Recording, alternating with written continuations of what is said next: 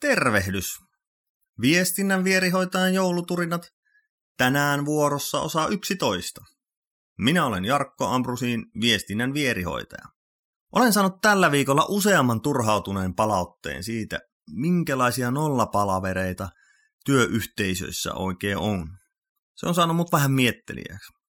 Mä en usko, että kukaan järjestää tahallaan turhia palavereita. Niitä kuitenkin tuntuu olevan aika paljon. Paskojen palavereiden kaava on yleensä aina sama. Niihin ei valmistauduta, niihin ei osallistuta aktiivisesti, eikä sitouduta yhdessä sovittuihin asioihin. Jos tällaisia palavereita on paljon, niin kannattaa ihan oikeasti miettiä, että kannattaako sellaisia palavereita pitää. Tässä vielä koostettu vinkit, milloin palaveria ei ylipäätään kannata järjestää.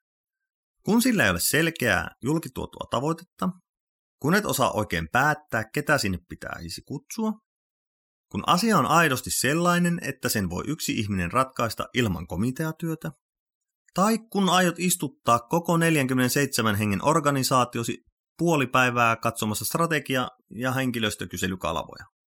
Kun katsot ensi viikon kalenteriasi, mieti jokaisen Teamsin, Zoomin ja Meetin kohdalla, onko sinulle niiden tarkoitus selvä ja koskettaako se palaveri sinua.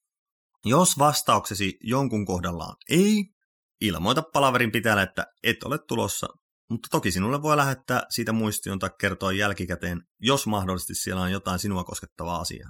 Jos taas huomaat istuvasi itsellesi täysin turhassa palaverissa, ilmoita vetäjälle ystävällisen napakasti, että tämä ei taida koskettaa minua. Poistu muihin töihin.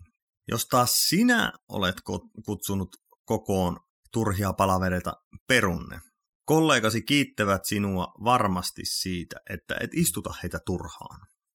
Tässä oli tämän päivän jouluturina. Käy kuuntelemassa muut turinat osoitteesta www.viestintävahvistin.fi kautta joulukalenteri ja osallistu keskusteluun somekanavissani. Toivottavasti sinulla on tänään tehokkaita ja tavoitteellisia palavereita.